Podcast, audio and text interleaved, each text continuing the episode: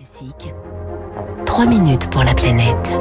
Bonjour Baptiste Gabory. Euh, bonjour Aurélie, bonjour à tous. C'est une nouvelle alerte sur l'état de santé de l'Amazonie. Dans une étude publiée en début de semaine, des chercheurs estiment que la forêt amazonienne a beaucoup perdu de sa capacité de résilience et qu'elle pourrait bientôt ne plus être une forêt tropicale. Ces chercheurs d'universités britanniques ou d'instituts de recherche allemands ont analysé les données satellitaires des 25 dernières années marquées par de grands incendies, par des sécheresses aussi.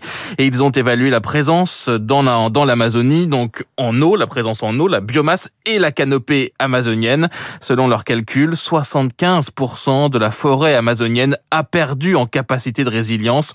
Des résultats qui n'étonnent pas Catherine Aubertin, directrice de recherche à l'Institut de recherche pour le développement, spécialiste du Brésil massif amazonien est, tout à fait menacé. Il subit à la fois euh, le changement climatique, l'effet répété euh, des incendies et les sécheresses. Et effectivement, par satellite, euh, on enregistre bien des, des, cas de déforestation. Et encore, par satellite, on rend mal compte de ce qu'on appelle la dégradation. Et les conséquences sont déjà visibles dans une précédente étude publiée l'an dernier.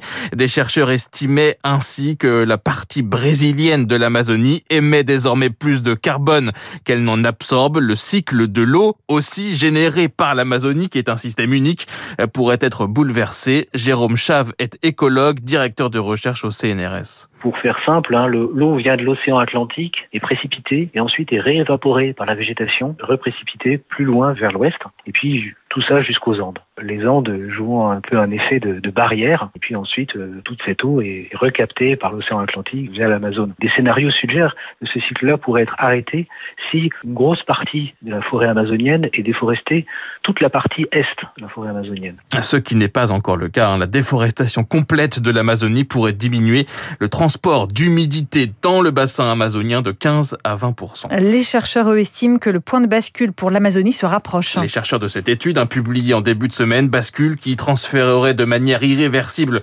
l'Amazonie d'une forêt tropicale en une savane. Cette notion-là, ça fait déjà 25 ans euh, qu'on en parle et l'idée est que la forêt va complètement disparaître parce que les conditions euh, bioclimatiques qui prévalent actuellement à la persistance d'une forêt vont changer et qu'il va plus y avoir assez de précipitations pour maintenir une forêt tropicale. Donc ça va être un élément euh, qui peut être renforcé par la déforestation. Ça, c'est vraiment un point de bascule. Là aussi, hein, on n'y est pas encore, mais ce sera peut-être dans 30 ou 40 ans, préviennent les chercheurs à l'origine de l'étude hein, publiée cette semaine. Jérôme Chave, lui, La conclusion du fait qu'on est euh, proche euh, d'un point de bascule me semble euh, prématurée parce qu'on parle d'un système qui est vivant et qui est capable de se régénérer.